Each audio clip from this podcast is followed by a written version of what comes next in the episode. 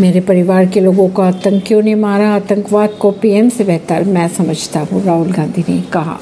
कर्नाटक के बेलगावी में विधानसभा चुनाव प्रचार के दौरान कांग्रेस नेता राहुल गांधी ने कहा कि प्रधानमंत्री नरेंद्र मोदी आतंकवाद की बात करते हैं, लेकिन मैंने तो खुद झेला है। उन्होंने ये भी कहा कि मेरे परिवार के लोगों को आतंकियों ने ही मारा है। आतंकवाद क्या होता है, मुझसे बेहतर कोई नहीं समझ सकता।